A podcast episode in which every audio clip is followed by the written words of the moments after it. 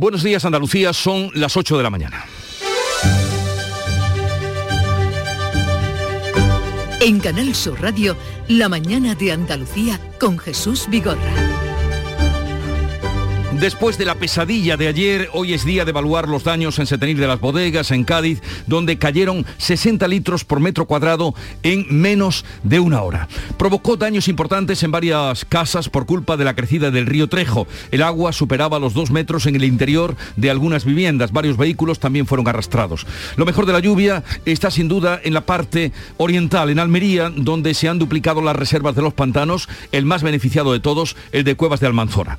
Por otra parte, la La flota pesquera vuelve hoy a faenar, suelta amarras, aunque no están completamente satisfechos con las ayudas aprobadas por el gobierno. Y los agricultores, entre ellos los de Asaja, se van a reunir hoy para valorar las ayudas concedidas por el gobierno en el Consejo de Ministros de ayer. En total, cuatrocientos treinta millones de euros, de ellos ciento sesenta y nueve millones son para el sector lácteo y el resto para el sector agrario y ganadero. En Ucrania llegamos al día treinta y cinco de la guerra y la gran duda, si es verdad lo que ha dicho el ejército ruso sobre su retirada de algunas ciudades importantes. Lo cierto es que esta noche han seguido sonando las alarmas antiaéreas en Kiev, en Yitomir y en Yarkov. La mañana de Andalucía. Social Energy. La revolución solar ha llegado a Andalucía para ofrecerte la información del tiempo.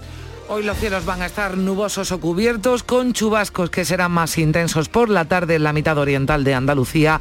Allí pueden ser localmente fuertes o persistentes e ir acompañados de tormentas. En el tercio occidental las precipitaciones van a ser poco probables. Los cielos van a quedar poco nubosos por la tarde. Se pueden formar también brumas matinales sin descartar nieblas en el interior. El viento de componente oeste con intervalos fuertes y rachas ocasionalmente muy fuertes en el estrecho y en el litoral almeriense. Y en cuanto a las temperaturas, bajan las máximas en el interior oriental, permanecen sin cambios en el resto.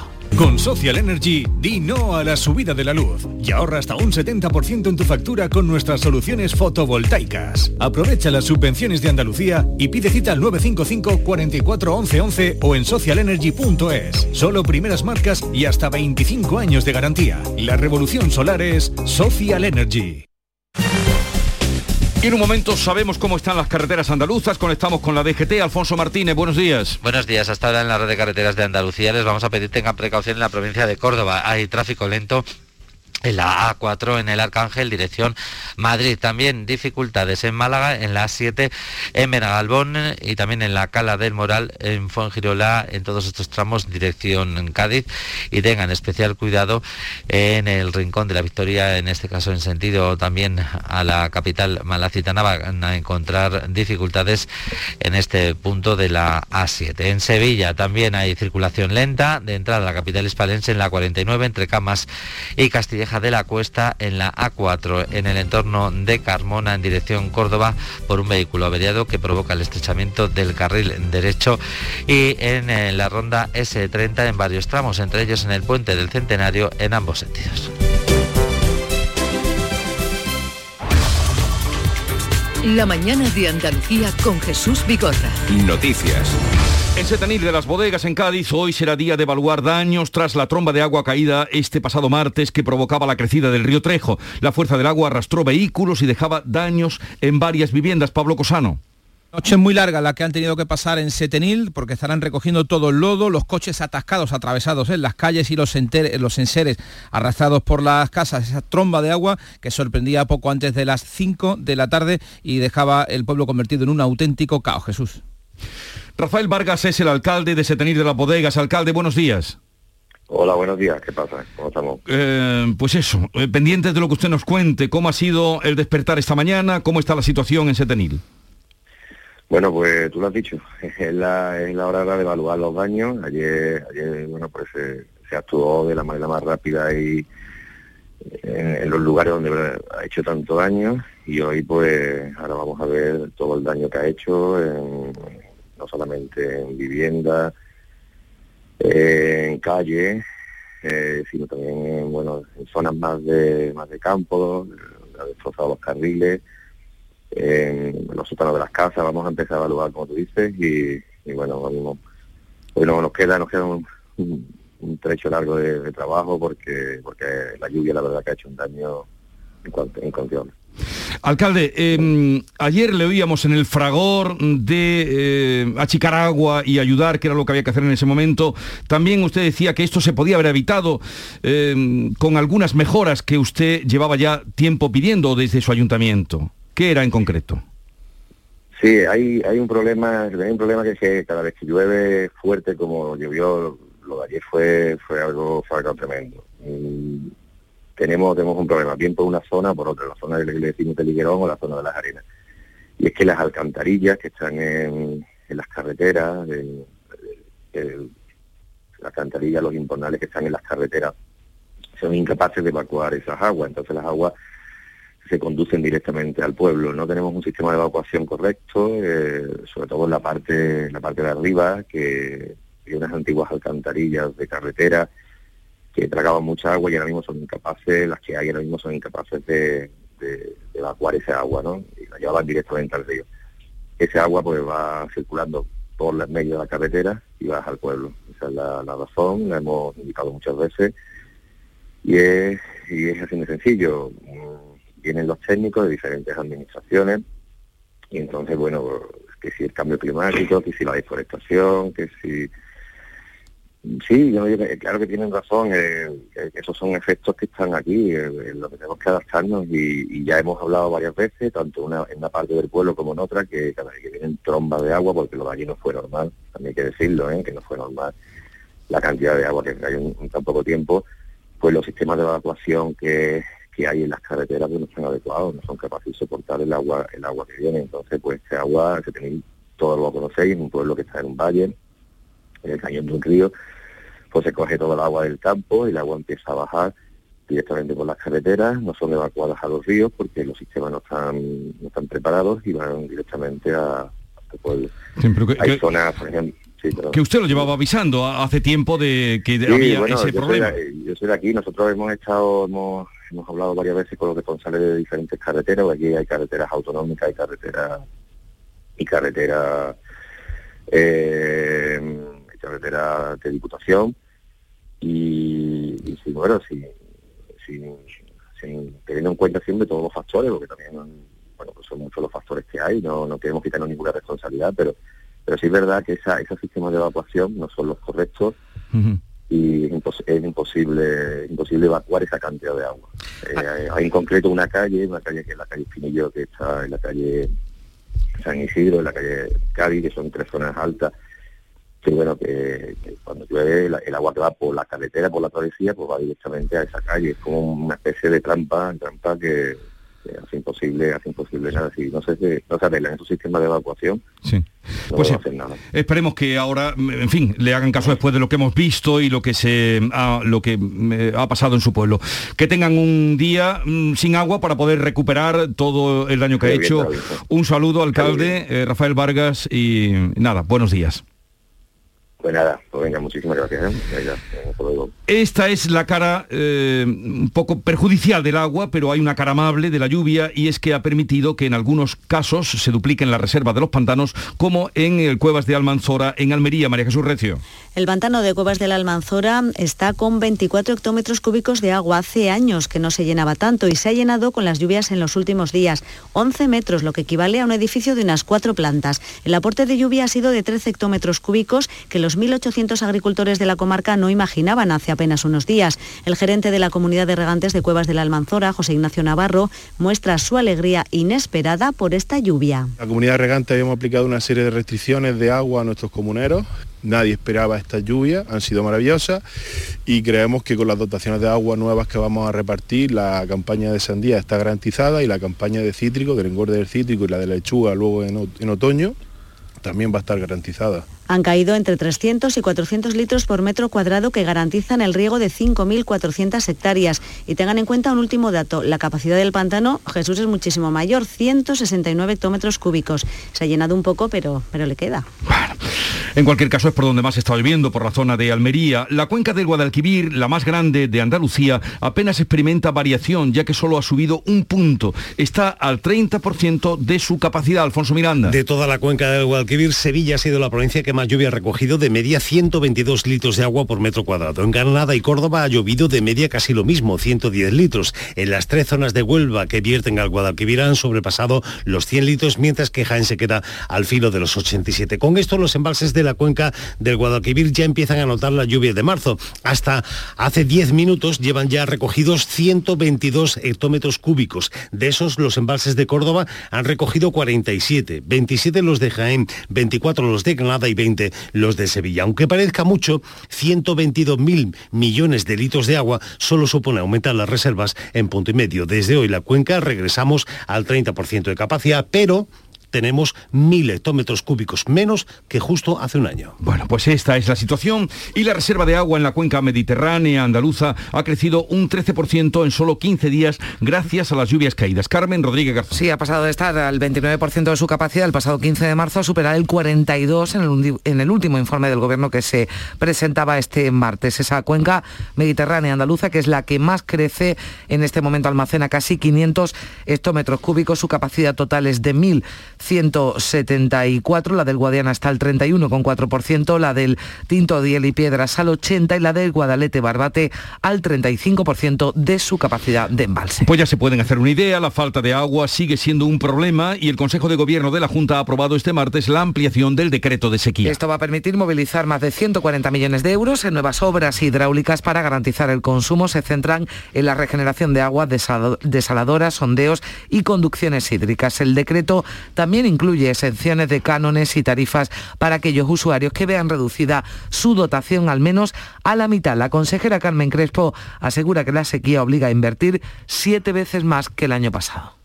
Recursos económicos muy importantes, multiplicando por siete el decreto de junio del año pasado, y para que ustedes hagan un paralelismo, en estos casos nueve coma seis millones de euros ha aprobado el Guadalquivir y es el sesenta y siete por ciento de Andalucía.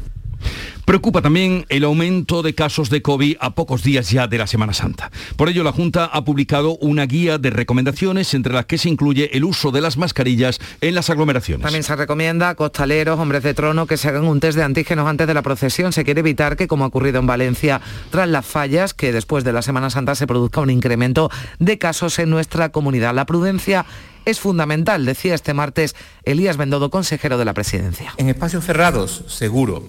En espacios abiertos, cuando haya aglomeración de personas, se recomienda el uso de la mascarilla porque estamos viendo en las últimas fechas un crecimiento exponencial del índice de incidencia acumulada y del índice de contagios. Y hemos preguntado en la calle y los ciudadanos entienden esa recomendación para ponerse la mascarilla en las aglomeraciones. No, yo me la voy a poner de todas formas.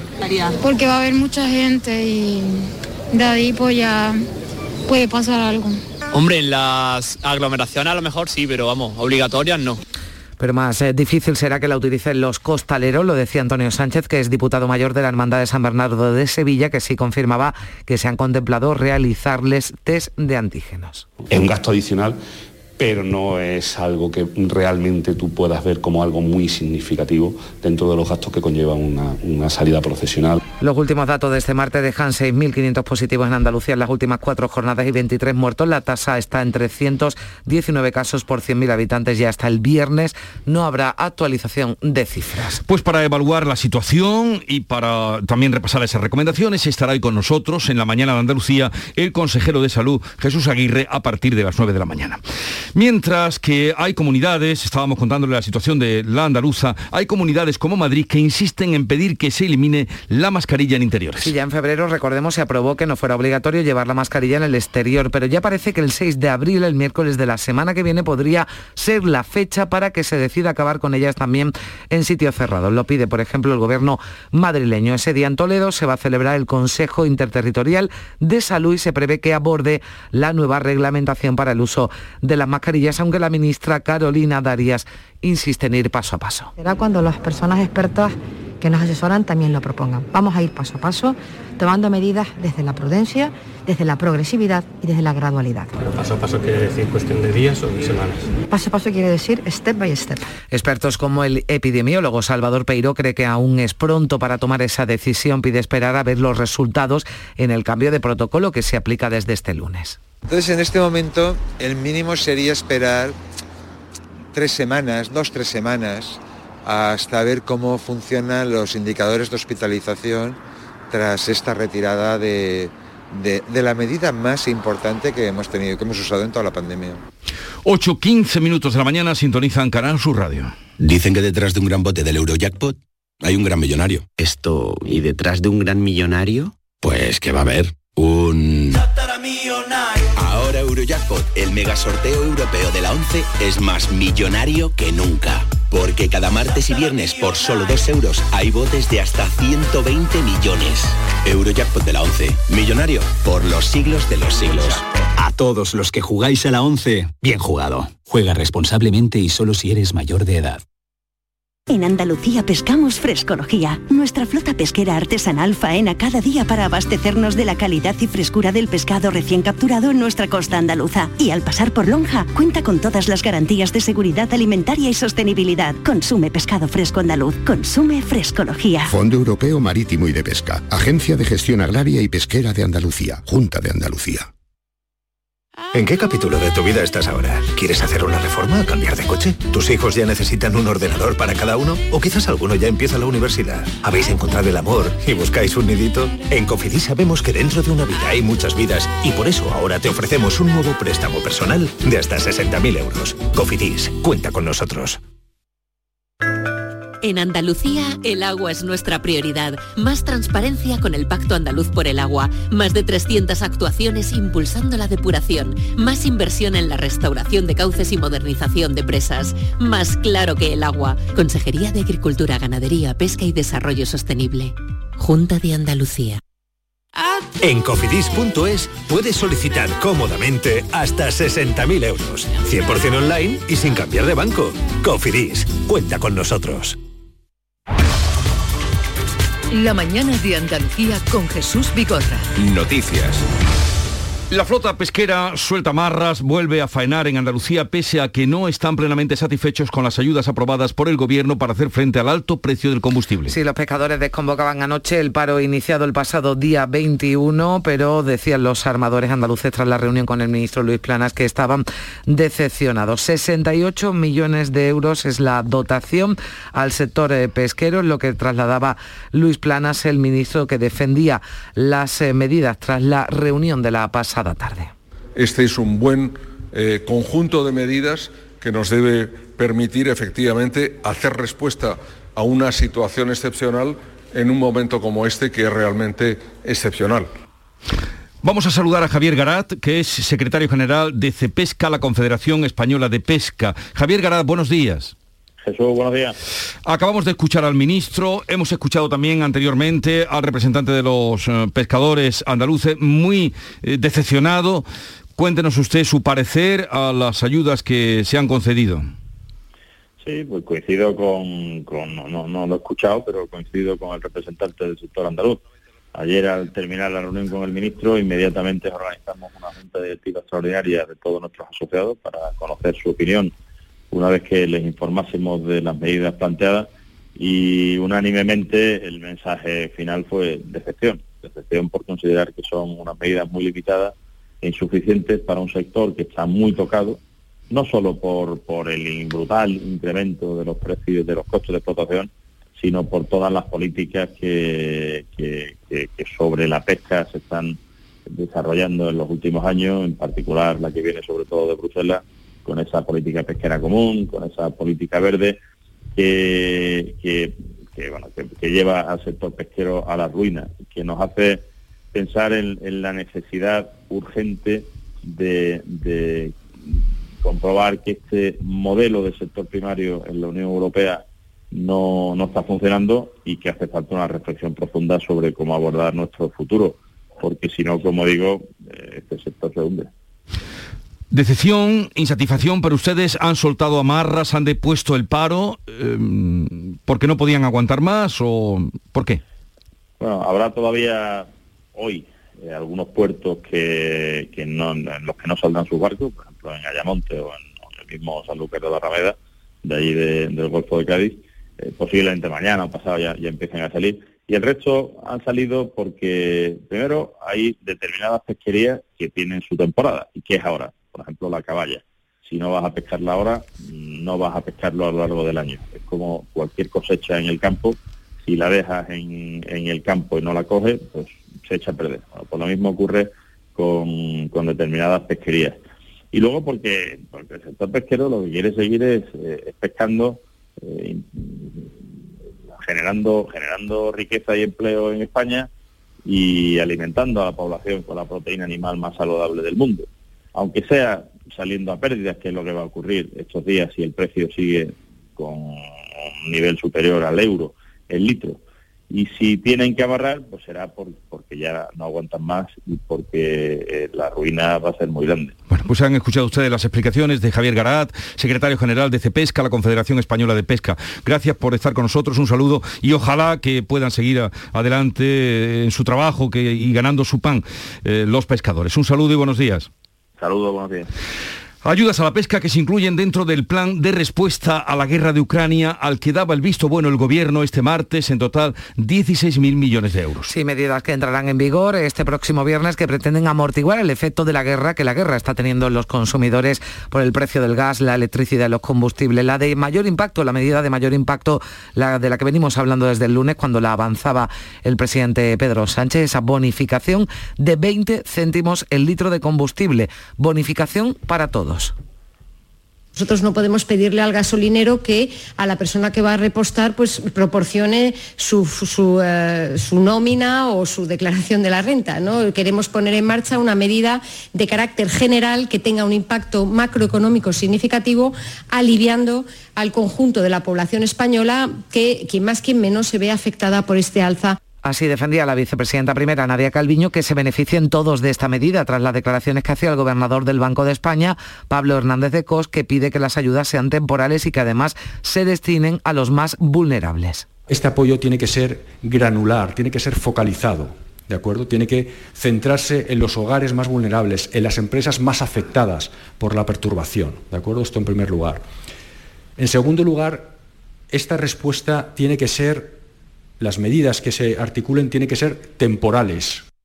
Dicen desde Comisiones Obreras que el plan se queda corto en la protección también de los colectivos más vulnerables, aunque habla de medidas interesantes desde el punto de vista laboral. Y también cruce de declaraciones entre Yolanda Díaz y Antonio Garamendi tras declarar la ministra de Trabajo que no habrá despidos en las empresas que se acojan a las ayudas. Sí, Yolanda Díaz dice que los empresarios conocen y que han pactado este mecanismo, por lo que ya saben que no se puede recibir dinero público para cotizaciones y a la vez despedir. Quiero lanzar un mensaje claro a los empresarios y empresarias de este país. En las crisis, cuando hay mecanismos eh, bueno, de protección social, como es el caso de nuestro país, no hay que despedir. El mensaje es claro, ya lo hemos hecho en la gestión de la pandemia desde el Real Decreto ocho veinte y ahora les pido que lo, vol- que lo volvamos a hacer. Pues era la respuesta de Yolanda Díaz a estas palabras del presidente de la patronal. Si a la ministra le parece muy bien que nos puedes pedir, bueno, pues que monte una empresa ella y que, y que lo haga. La guerra ha agravado la crisis energética, la inflación está disparada, no hay visos de que vaya a mejorar y esta mañana vamos a conocer el dato adelantado del I P C de marzo que ya está muy alto, en el siete coma seis por ciento. Y el paro del transporte por carretera de los transportistas autónomos está prácticamente desactivado, aunque sigue el paro adelante y también las protestas. Sí, de los treinta y un mil autónomos del transporte en Andalucía, treinta mil ya están con sus camiones trabajando. La estimación la hacía aquí en Canal Sur Radio el presidente de A T A, Lorenzo Amor. El presidente de la plataforma convocante de los paros, Manuel Hernández, dice que no hay ningún motivo para poner fin a la huelga porque los acuerdos, en los acuerdos del gobierno no se refleja la mejora en las condiciones laborales de los camioneros, que es su principal reivindicación. ¿En qué cabeza cabe que los propios contratistas pues sean los que firmen los acuerdos de lo que finalmente nosotros tenemos que desarrollar en trabajo? Y no puede ser que sean los que no tienen camiones los que acuerden nuestra forma de trabajar y, y, y nuestra economía propia dentro de, de nuestra actividad. Y pide la Asociación de Cargadores de España que no se cierre este conflicto en falso. El gobierno, dice la secretaria general de la organización, Nuria Lacaci, debe tomar las medidas necesarias para una desactivación total de los paros y necesitan el transporte al cien por ciento los próximos días. Necesitamos el transporte al cien por ciento la semana que viene. Es una semana crucial porque es una semana en la que tenemos que transportar todo lo que nos ha transportado en estas dos semanas anteriores y todo lo que tiene que estocarse para Semana Santa, todo el canal Horeca, la restauración, ocio. Entonces es una semana en la que la capacidad de transporte tiene que estar al cien por ciento. es clave para nosotros. Y a esta hora comienza la descarga en el puerto de Málaga de los treinta millones de kilos de trigo que esperan desde hace días en un barco, María Ibáñez.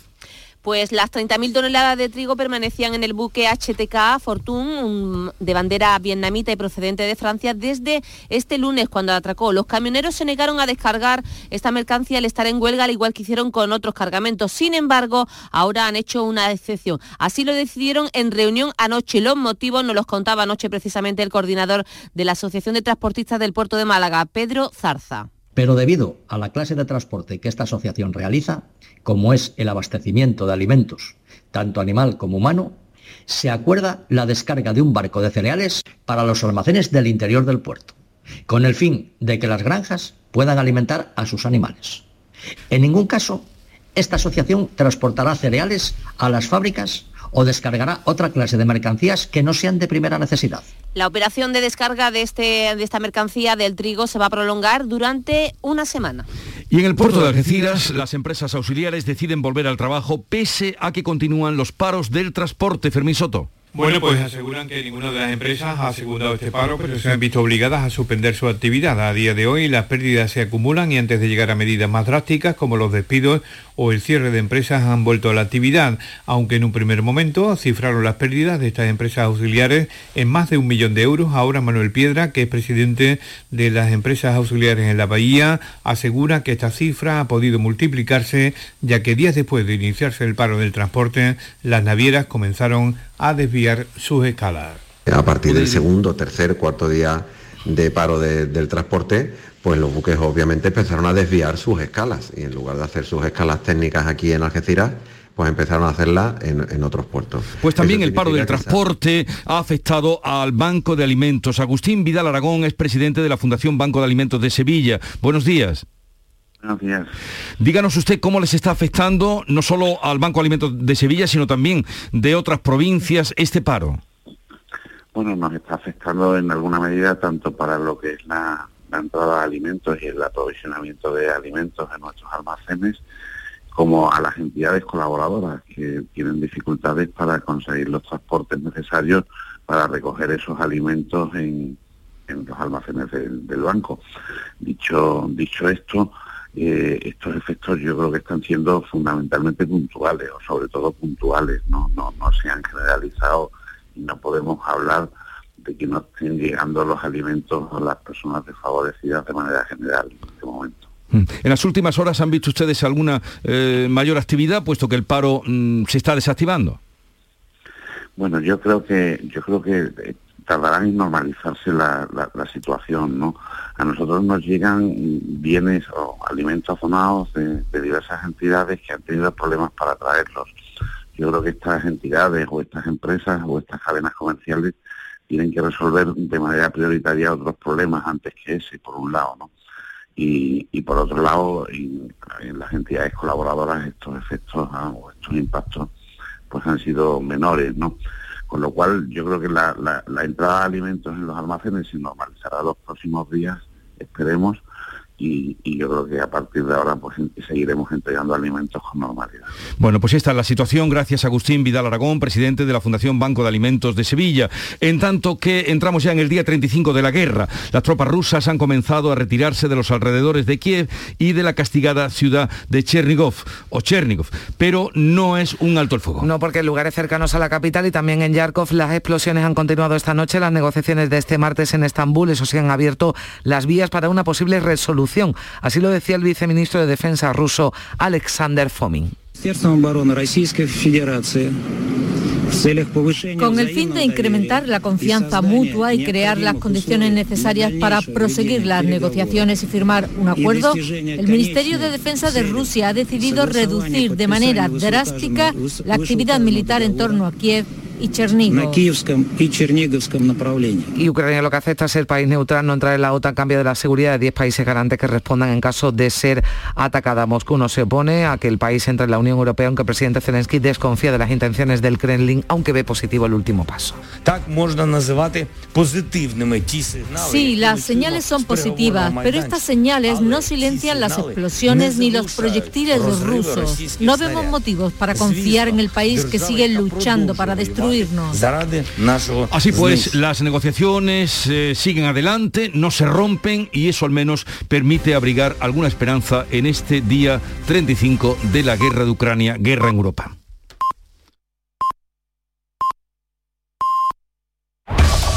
En la mañana de Andalucía, de Canal Sur Radio, las noticias de Sevilla.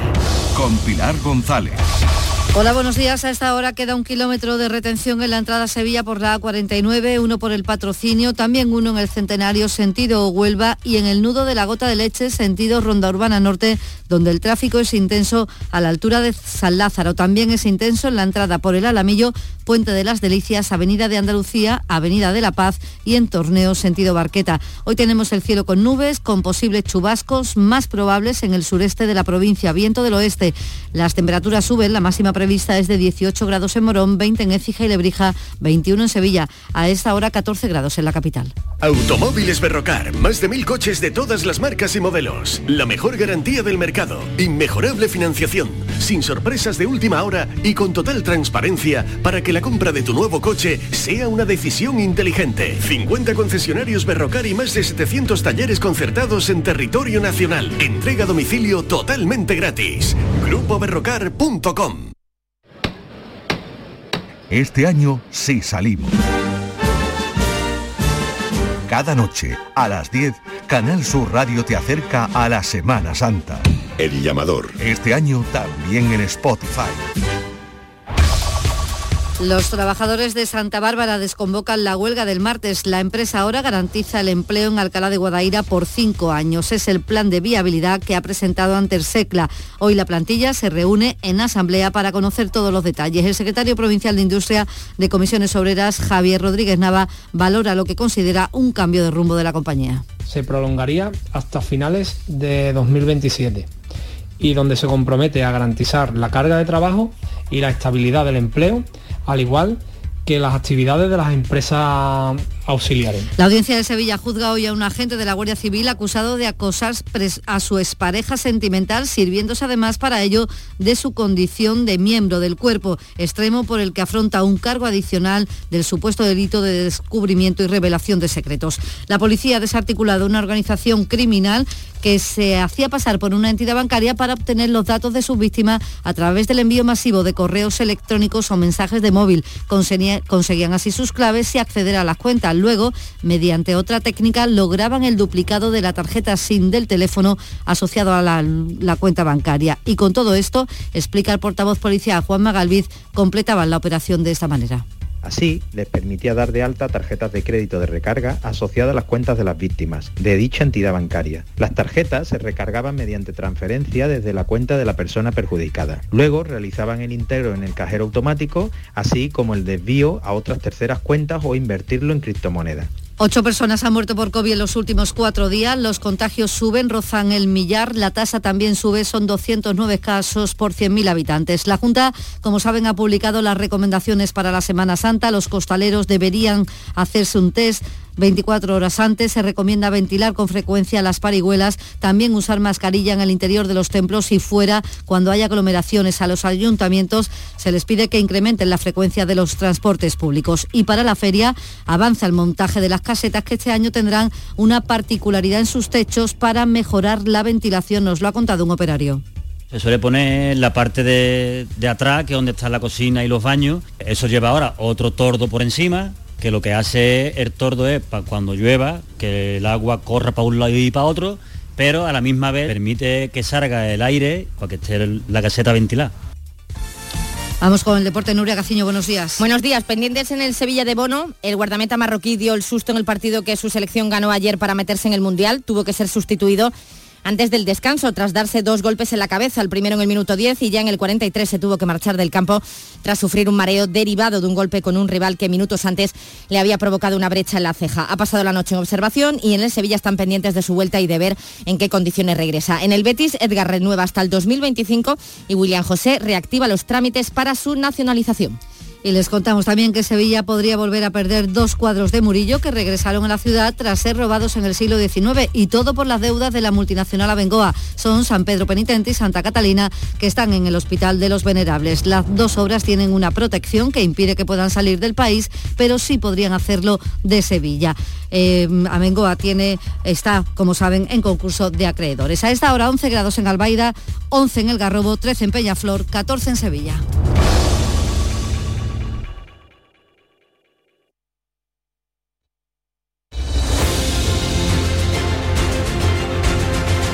Son las ocho y treinta y cinco minutos de la mañana, sigue la mañana de Andalucía, sigue la radio en un momento en Tertulia de Actualidad con Rosana Sáenz, Kiko Chirino y Alberto García Reyes.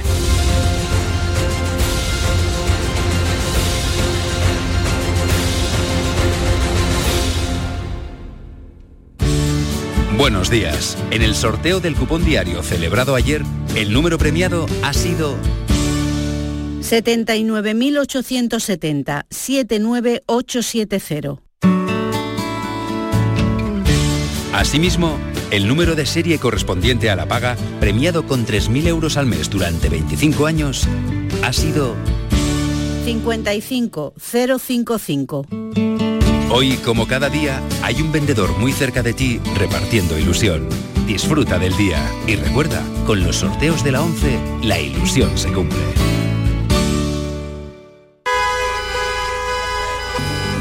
Con tu coche no te líes. Conmigo te mueves seguro, eres puntual, ahorras, llegas donde quieras y contaminas menos. Transporte público de Andalucía, seguro, económico y sostenible. Junta de Andalucía. En Canal Sur Radio, por tu salud, responde siempre a tus dudas. ¿Sabías que la salud bucodental puede estar relacionada con la salud cardiovascular, con la diabetes, con la osteoporosis y con otras enfermedades? La boca es una ventana a la salud general de las personas y hoy conocemos mejor esta relación con los mejores especialistas en directo. Envíanos tus consultas desde ya en una nota de voz al seis uno seis, uno tres cinco, uno tres cinco, seis uno seis, uno tres cinco, uno tres cinco. Por tu salud, de lunes a viernes, desde las seis de la tarde, con Enrique Jesús Moreno. Súmate a Canal Sur Radio, la radio de Andalucía. Buenos días. En los tres sorteos del triplex de la once de ayer, los números premiados han sido novecientos cincuenta y cuatro, ciento setenta y tres y noventa y tres. No olvides que comprando Lotería de la once colaboras con una gran labor social. Pídele el triplex de la once a tu vendedor, también en puntos de venta autorizados o en juegos once punto es. En la once nos mueve tu ilusión. Que tengas un gran día. Para todos a los que les gusta estar juntos. ¡Vamos todos a la playa! Y no dejar a nadie atrás. Del veintiocho de marzo al dos de abril, celebramos los Jogger Days. Ven con tu familia a la red Dacia y descubre el nuevo Dacia Jogger con hasta siete plazas. No te lo pierdas. Te esperamos en la red Dacia de Andalucía.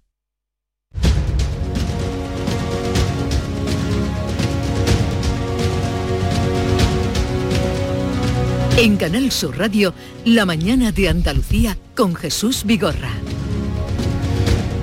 Y para analizar la actualidad, contamos hoy con Rosana Sáenz. Buenos días, Rosana. Buenos días. Presidenta de eh, la Asociación de Prensa de Jerez. ¿Qué tal? ¿Llueve por ahí? No, hoy no llueve. Hoy no llueve. Está el día ahí como que no se sabe qué va a pasar. Vamos a ver qué pasa por Granada, donde nos atiende y está Kiko Chirino, que es subdirector de Ideal de Granada. Buenos días. ¿Qué tal? Buenos días. Llueve, llueve. Llueve. Y, pa- y parece que es agua. Que, que ya no trae barro. No, yo tengo la sensación de que me persigue una nube de calima sobre el coche. Lo, lo, lo último que hemos oído esta mañana, que nos han contado desde Almería, es que la calima ha afectado a que eh, se retrase y perjudique la producción de los melones y la sandía. Ay, sí, me ha llamado la atención cuando lo has contado. Sí, sí, sí, sí, sí. Pero no quedamos sí, en, que era, sí. en que era bueno, no quedamos en que era bueno. No, porque ha evitado el sol, bueno, lo contaban ellos y, y, y lo argumentaban. Y Alberto García Reyes, junto a la dirección de A B C Sevilla. Buenos días, Alberto. Buenos días. El refranero español es fantástico para eso, ¿eh? Sí, tiene un refrán que dice, nunca llueve a gusto ah, bueno, de todos. Claro, ya, ya, ya, ya. A ver, tenemos muchos asuntos sobre la mesa. Por cierto, empezaremos por lo que contáis vosotros hoy en El Ideal, eh, Kiko, que no solo ha sido Setenil eh, los, perjudicia- los que se han perjudicado con las lluvias, ahí fue una tromba enorme, eh, sino que también en, en el litoral de Granada también ha habido, ¿no? Mm. Sí, es un mal recurrente. Bueno, pues como el Setenil. Claro. Cada poco que llueva, pues las playas desaparecen, literalmente desaparecen. Ahí las orillas desaparecen y playas de Motril, playa Granada, en Almuñeca, en este caso ha sido Cotobro, es que se quedan impracticables, ¿no? Eh, hay que ni- volver a nivelarlas y estamos a pocos días de una Semana Santa y de una temporada sí. turística. Esto se resuelve con unos espigones prometidos desde hace tiempo, como siempre, y nunca hechos. Uh-huh. De- decía lo de Setenil, para quien no haya escuchado, que el alcalde dice que lo lleva diciendo ya tiempo, el problema que hay, pero que por medio de los de medio ambiente, por medio de, de uh-huh. los que están diseñando, que se encuentran con ese asunto que él viene ya eh, desde hace tiempo. Y hoy la foto es muy impactante, la foto que tiene Ideal en la portada, muy impactante, porque aparecen ese temporal que se lo acabo de mostrar a Alberto, y realmente es que no hay, no hay playa, y a las puertas de una Semana Santa. Uh-huh. Pero es que además, Jesús, yo creo que esto lo que nos pone en evidencia, nos tiene que alertar ya de una vez lo, lo, el, el tema del cambio climático, que nos están lanzando advertencias por todos lados. Es cierto que se están tomando medidas, pero lo que sí nos han dicho que estemos preparados para este tipo de que cuando llueve, llueve de esta forma, cuando vienen olas de calor, vienen de esa forma, la sequía. Entonces yo creo que estos son advertencias muy serias, porque fíjate también todo lo que pasó ayer en la costa de Castellón, aquí en Cádiz, o sea, eh, es tremendo. Y, y el cambio, la naturaleza nos está alertando y advirtiendo que esto va cada vez a más. Uh-huh. Yo me sigo acogiendo al refranero español que dice que prevenir es curar. Uh-huh. y, oh, y... Filósofo está, como no, decía.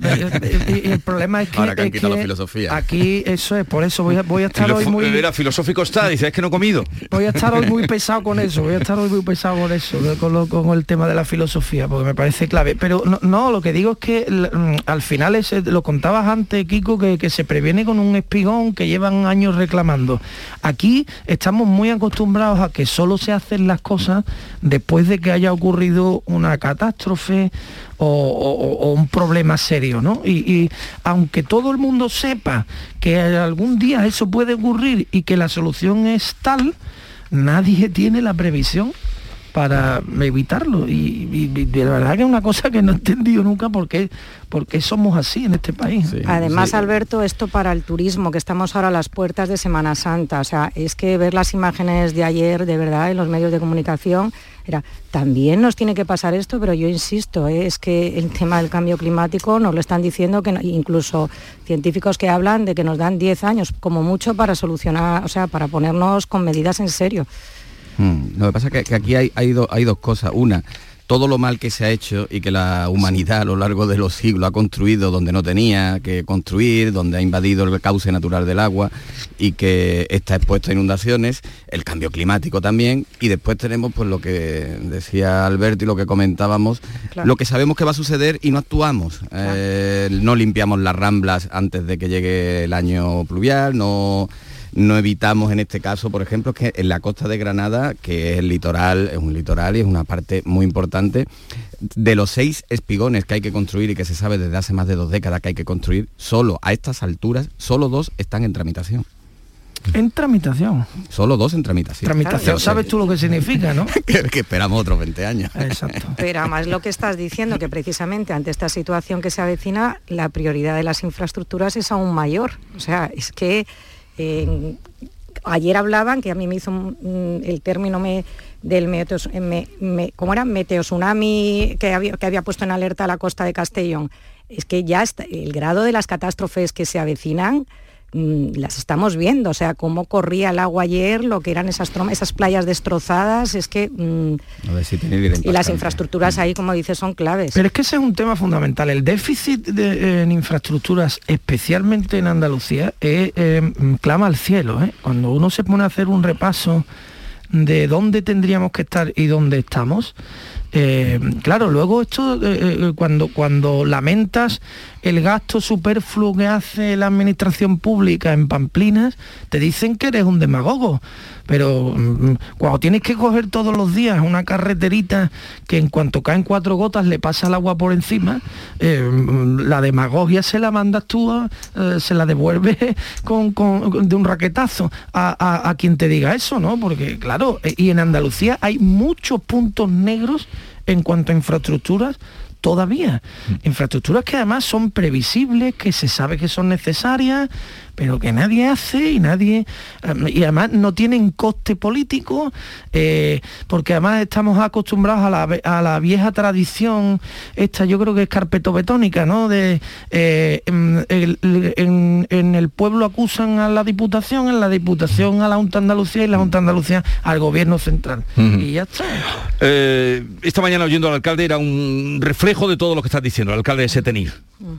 Que no sé ni de qué partido es. No, por cierto, si da igual, me da igual. Eh, pero que llevaba advirtiendo que van a estudiar eh, los técnicos y van y vienen y vienen y van. Fíjate que era el pueblo que estaba hace dos días eh, como reclamo eh, uh-huh. de ese reportaje glamuroso que se uh-huh. hizo de moda eh, y salía el alcalde diciendo, bueno, pues eso hará que la gente venga a buscar el anillo que se perdió. Y, y, y el triste revés, pero en fin, no ha habido... Y tremendas, ¿eh? Las imágenes, que no haya sí. que lamentar eso, ningún... Sí, eso es... Las imágenes... Eh, eh, esto es lo mejor y sobre todo llamada de atención para que se pongan a, a hacer cosas, a, o lo que tengan que hacer. Bien, vamos, oh, porque tengo vari... luego viene el consejero Aguirre eh, uh-huh. hoy para dar un poquito cuenta, repasar la La, la evaluación, que la evaluación es que siguen subiendo los contagios. Estamos a días de la Semana Santa. Eh, no sé si de esto queréis decir algo. Y lo que te, y lo que te rondaré, Morena. O sea, que sí, que el otro día, yo pongo un ejemplo, el otro día hubo un traslado en Sevilla de una virgen, la, la Esperanza de, de Triana, y hubo una acumulación de gente, bueno, pues normal, ¿no? La gente tiene ganas. Ahora, yo vi allí, un, vamos a poner un tres por ciento de mascarillas. Hay mucha gente que no, que no tiene conciencia de que, digo, que esto se sigue contagiando. Uh-huh. Y que, en fin, bueno, pues la tasa va a seguir subiendo. Otra cosa es la incidencia que tenga, tanto hospitalaria como en fallecimientos, que gracias a Dios ya las vacunas tienen un efecto sólido. Pero el virus sigue ahí. Y hay mucha gente que, que actúa ya como si, como si esto hubiese terminado, y esto no ha terminado. Yo, eh, lo que comentábamos el otro día, además, eh, la semana pasada, cuando eh, se entró ya en vigor la nueva estrategia esta semana, eh, lo que te están diciendo los expertos es que estamos a las puertas de una Semana Santa, que es la primera prueba de fuego que vamos a tener, ¿no?, de aglomeraciones, de... Y entonces yo considero, desde mi punto de vista, que ha sido demasiado pronto, sobre todo teniendo en cuenta que la incidencia está subiendo. Estamos viendo cómo está la incidencia en Europa y la forma que teníamos de controlarla era sobre todo esas medidas de control, de prevención, de rastreo. Y luego a mí ya lo que me llamó la atención es que se esté hablando incluso, que me parece, yo no sé si seré exagerada, pero me parece un poco una temeridad, de quitar la mascarilla en interiores. Se está hablando el posible día seis de abril antes de la Semana Santa. Sí. Es que yo cuando escucho eso y veo los datos, que está creciendo la incidencia, que nos están ocultando porque ya no la vamos a poder hacer ese seguimiento que se hacía hasta ahora y no vamos a saber. Y ya lo último, en un virus tan transmisible, me parece a mí una barbaridad, ya desde un poco aplicando el sentido común, que una persona que esté contagiada, aunque sea asintomática, si nos han dicho por activa y por pasiva que esas personas contagian, voy a poner un ejemplo, yo me voy al cine, esta persona no tiene ese sentido común, esa responsabilidad, está desesperada y se me sienta al lado el asintomático, y igual yo estoy pasando una enfermedad o soy una persona vulnerable, yo no le voy a preguntar, oiga, usted que se ha sentado lo mío, eh, por cierto, ¿viene con COVID o viene sin COVID? Porque es que yo estoy pasando una enfermedad, me parece muy serio, muy grave, sí. La situación esta que se está produciendo de la no cuarentena de los asintomáticos o, de, o leves, leves.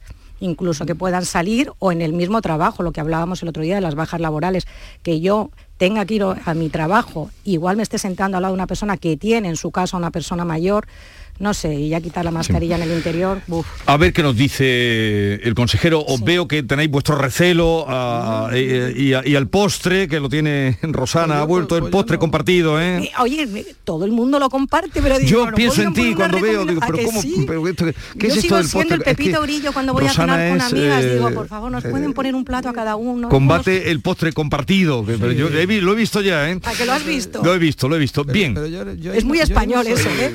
Pero yo no soy tan, yo no soy tan crítico en la, en la evolución de la pandemia, creo, o, o pretendo ser un poco más práctico. Creo que ha habido una decisión eminentemente política, está claro, pero es que todas las decisiones en realidad que se han tomado en la, el, durante la pandemia han sido políticas, porque ya en este país vamos caminos de tener más expertos que personas, ¿no? Y los expertos, cada uno decía una cosa y al final es una decisión, insisto, política la que ha terminado con esto. La pandemia va a terminar, no por la ciencia, sino porque la política va a decidir que de las estadísticas, la pandemia, la tasa, la incidencia y todo empieza a bajar a las puertas de la Semana Santa, ¿no?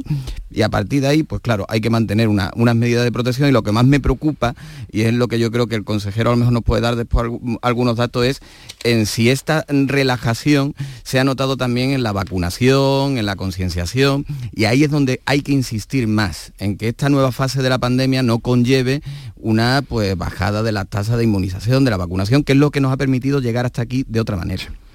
Bien, vamos a dejar eso para después con el consejero, porque hay varios asuntos. Habéis puesto gasolina esta mañana, anoche habéis tenido que ir a una estación de servicio. Por, por veinte céntimos casi es mejor ponerla, porque no el colapso que se va a formar el viernes, y como la necesites urgentemente... Es que eh, eso están diciendo, que la gasolinera no está yendo a la gente, reservándose para el viernes... Eh... Pues cuando el viernes esté la gasolina a veinte céntimos menos y haya pasado la calima, las gasolineras son los centros de acogida más grandes de España, o sea, porque entre el elefante azul, la gente lavando el coche, y los de la cola del, del diésel, esto va a ser eh, una locura. De todas maneras, eh, la me, las medidas de, de, de Pedro Sánchez son... es un poquito un por aquí te quiero ver, ¿no? No, no sé, yo lo veo así. Es decir, me parece que es una solución eh, rápida y facilona para callar un poquito a la gente, para que los camiones vuelvan a circular, eh, pero al, al problema de fondo no le ha entrado. Y, y bueno, pues esto es, como se dice jugando al fútbol en los barrios, esto es un boleón en largo, ¿no? Cuando tienes problemas en tu portería, despea fuerte y que tarda más, que tarde más tiempo el balón en volver, ¿no? Pero el balón va a volver. Sí, en el tema en concreto de, la, de, de los carburantes, aunque luego hablemos ya del de, de plan en, en, de forma genérica ya, en el tema de los carburantes, yo ayer escuchaba hablar al presidente de la Confederación de, de Estaciones de Servicio anoche, y claro, él hablaba de que en España hay once mil estaciones de servicio, de las que cuatro mil son pymes y tres mil ochocientos decía que eran autónomos. Entonces, el problema que planteaba es este dinero que sí. hay que adelantar, y de qué forma. Es que no han explicado nada, estaban absolutamente perdidos, no saben cómo lo tienen que hacer, pero la cosa que él lo que explicaba, decía, estas pequeñitas gasolineras, estas gasolineras de zonas rurales, ¿cómo vamos a anticipar esos veinte céntimos? Eh, mmm, planteaban el problema, y además eh, lo que él insistía, que a mí fue lo que me llamó la atención cuando el presidente nos insistió que todo esto dependía de Europa, que tenía que irse a su gira de Europa, que hasta el día veintinueve, por fin llegó el día veintinueve, mm. la sorpresa. Eh, ¿Por qué en Europa no se planteó el poder rebajar eh, los impuestos como había hecho Polonia, el, el I V A reducido? Si lo había hecho Polonia, tú vas allí, estás diciendo que vas a Europa, que vas a hacer todo esto. Llegas a un acuerdo en la conferencia de, de presidentes eh, de una bajada de impuestos en el plan, de introducirlo en ese plan de choque, y te vas a Europa y no preguntas ni siquiera, ¿eso que ha hecho Polonia lo podemos hacer? Por preguntar. A mí es lo que me venía a la cabeza. Cuando lo, el, el presidente ayer, lo que te decía, la Confederación de Estaciones de Servicio, que lo llevan pidiendo muchísimo tiempo y que se encuentran con un problemón, porque el viernes es lo que decías, Jesús, que se van a encontrar por sí. un lado con las S A Os y por otro lado que ellos no pueden anticipar ese dinero, porque hay, como insistía, tres mil ochocientos autónomos y cuatro mil pymes.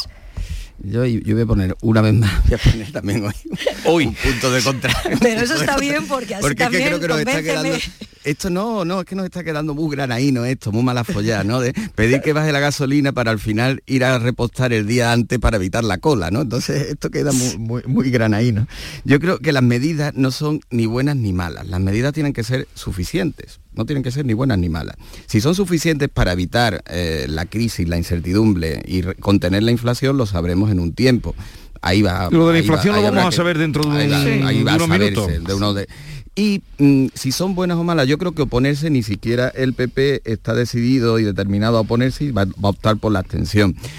Criticar las medidas en sí mismo que han adoptado, pues bueno, muchas de ellas van en la línea de las que han tomado otros países, no sé si, podía, si, podían, si, si podían ser otras, podían ser diferentes. Lo que yo le critico más, más que las medidas en sí, le critico el tiempo, que para llegar a muchas de estas medidas no había que esperar, no hasta el veintinueve, como has dicho Rosana, sino hasta el veintiocho, al final lo supimos el día antes, y le critico las formas. Le critico que se haya saltado la declaración de La Palma, uh-huh. eh, que no se haya consensuado ni compartido con las comunidades y que él mismo, por ahora, no sepamos si ha cumplido otra de las partes a la que se comprometió, que fue la bajada de impuestos. Yo no digo tampoco igualmente que sea ni buena ni mala la bajada de impuestos. Digo que estaba recogida en una declaración y que por lo que conocemos hasta ahora, salvo la trampa que nos quiere hacer la ministra Nadia uh-huh. Calviño, que eso a Podemos se lo puede colar, pero que los demás sabemos que no ha habido una bajada extraordinaria de impuestos en estos nuevos paquetes de medidas, pues salvo eso no se ha respetado. Las medidas, ya veremos si funcionan, las medidas en sí no son ni buenas ni malas, no las critico por sí mismas, critico los tiempos y critico la forma. Pero, pero, pero Kiko, nos acostumbramos, nos acostumbramos de manera muy natural, naturalizamos la, la, la, lo que nos cuentan como si eh, fueran soluciones rotundas, y en realidad lo que ha hecho Pedro Sánchez es pagar con nuestro dinero lo que eso nos vamos es. a ahorrar de nuestro sí. dinero, es decir... Sí, pero lo han hecho eh, otros países también. Bueno, Alberto, que sí, no pero sí que... que lo hagan otros países, bueno, no, sí, eh, eh, yo no estoy hablando, o sea, porque mal de muchos no es consuelo de tontos, por lo menos para mí no, no, quiero decir que, que, que hay que contar las cosas bien, es decir, cuando tú subvencionas un producto eh, de primera necesidad, en este caso el combustible, el carburante, eh, para que al, al consumidor le cueste menos, lo primero que tenemos que saber todos, ¿no? Pues una cosa elemental es que ese, eso se subvenciona, lo que nos va a costar claro. menos es con nuestro propio dinero. Es decir, sí. es una trampa, un dale la vuelta al dinero para que bueno, parezca por aquí, venga por aquí, es un al truco. Final, pero al fin y al cabo la bajada de impuestos también, porque si, le, si tú recaudas menos no. con esa bajada de impuestos, no, pero, el gasto de intervencionista pero, del Estado y paternalista pero, de un no, Estado... No, pero tú estás pandemia, recaudando no más con la inflación, el IVA, tú estás No, porque también mismo... repa- recaudas más y repostas lo mismo. Si repostas menos, sí, pero tienes ahora un margen, ¿no? Fíjate, los datos que daban, tienes ahora mismo un margen de casi tres mil millones de euros que se han recaudado de IVA extra por el tema de la inflación de, sí, de, pero, de Rosana, en, pero cuánto está tenemos asumiendo el Estado, fíjate, en esta pandemia, sí, ¿no? Pero fíjate, tienes, tienes, tienes, Antonio, acordaros de los siete mil millones de ayudas directas que se dieron de la Unión Europea y quedaron, ya ha habido que devolver en el mes de febrero, más de dos mil quinientos millones de euros, porque era tal la burocracia y la forma de pedirla que no se llegaron a pedir. O sea, que, que, que dinero hay, din- se le acaban de devolver dos mil quinientos millones de euros. Pero que además a recaudar esto... tres mil millones. Y nos venden un plan, solo una cosita por decirte lo que opino del plan. Nos venden un plan que hemos esperado hasta el día veintinueve, porque el día veintiocho lo presentó él de forma unilateral en un foro, cosa que me pareció cuando nadie sabía, eh, cuando primero yo creo que si tú has tenido una conferencia de presidentes eh, autónomos, de que te has hecho esa foto, que tienes a los agentes sociales, que tienes a la oposición, o sea, es que me parece que lo haces de forma, como dicen, las formas. Eh, luego hablas de un plan de dieciséis mil millones de euros, pero que diez mil son préstamos, y que además también en el tema del hocico te vuelven a decir otra vez que de los ciento cuarenta mil millones de euros que se habilitó por la pandemia, cuarenta mil no se pidieron, claro, ¿vale? Que... Luego tienes seis mil de ayudas directas, y ya te he dicho que él ha recaudado casi, tiene ahora mismo casi un fondo ahí de seis mil millones de euros de lo que no se ha gastado de, de los fondos europeos y de la recaudación por IVA. Entonces, lo que yo te decía, cuando esperas hasta el día veintinueve... otros países lo han hecho, pero es que tú nos vendes que te vas a Europa porque el plan va a ser tan consensuado, el plan va a ser, es, es una situación de absoluta emergencia, de absoluta urgencia, y cuando lo presentas, la mayoría de las medidas que vienen en el plan, la mayoría se podían haber hecho y muchas ya estaban ah, hechas, todo, ya estaban hechas, es como un maquillaje. Es yo, todo, pero por apostillárselo una y, cosa. Y ya lo último, una, Alberto, una, una el cabreo de, de, de los de, empresarios. Termina, no, sí. El, el cabreo, ayer ya de la se polémica tra- ya con se lo del despido, lo de Garamendi. Ya se es que trabaron bueno, Garamendi con, con Yolanda Díaz, que ahora se llevaban muy bien. Se me ha olvidado decir cosa. Lo último, que es intervencionista. Y eso es un peligro ahora mismo. ¿eh? Por apostillar solo una cosa. Esto no es una cuestión solo ideológica de subo impuestos, bajo impuestos. Es una cuestión de gestión. Por eso hablaba de, de, de qué capacidad de gestión tienes. Si toda la solución que tú aportas siempre es con mi dinero y no con tu buena gestión... con la mejor, con el mejor uso de mi dinero para que yo tenga que pagar menos dinero y pueda vivir mejor, entonces usted a, a mí por lo menos no me está solucionando nada. A eso es a lo que voy, ¿no? Si tú lo que haces es subvencionar la gasolina, no estás haciendo nada tú, lo estoy haciendo yo. El mercado solo cuando eso. tiene, cuando el cuarenta y cinco por ciento se va en impuestos, que esto, mira, esto lo explicaba muy bien el otro día un economista. Yo lleno mi depósito de cien euros, ¿vale? Ahora lo que yo pago en impuestos son cincuenta, pero luego el IVA me lo graban en los cien, y te decía, grave solamente la materia prima, ahí sí tiene usted margen, o sea que le están dando, si él lo hubiese escuchado a economistas, a expertos, le están dando que tienen un margen para hacerlo, y sobre todo que, no, que todo el mundo estaba esperando que por lo menos preguntase en Europa si se podía reducir o no, como había hecho Polonia, porque Polonia lo ha hecho porque le ha dado la gana, se ha saltado, es verdad, eh, la normativa europea, nadie le ha dicho nada, han mirado para otro lado, pues pregunte, aproveche la ocasión ya que va a Europa. Hoy no, ya no te doy paso, eh, Kiko, porque mm, tendría que cortarte, porque estamos llegando a las nueve de la mañana. Vamos a asomarnos al Congreso de los Diputados. Hoy hay comparecencia extraordinaria del presidente del Gobierno, no control al Gobierno, como bueno. habitualmente vivimos aquí los miércoles. Y vamos ahora antes a conocer algunas noticias que nos adelanta en un momento Beatriz Galeano.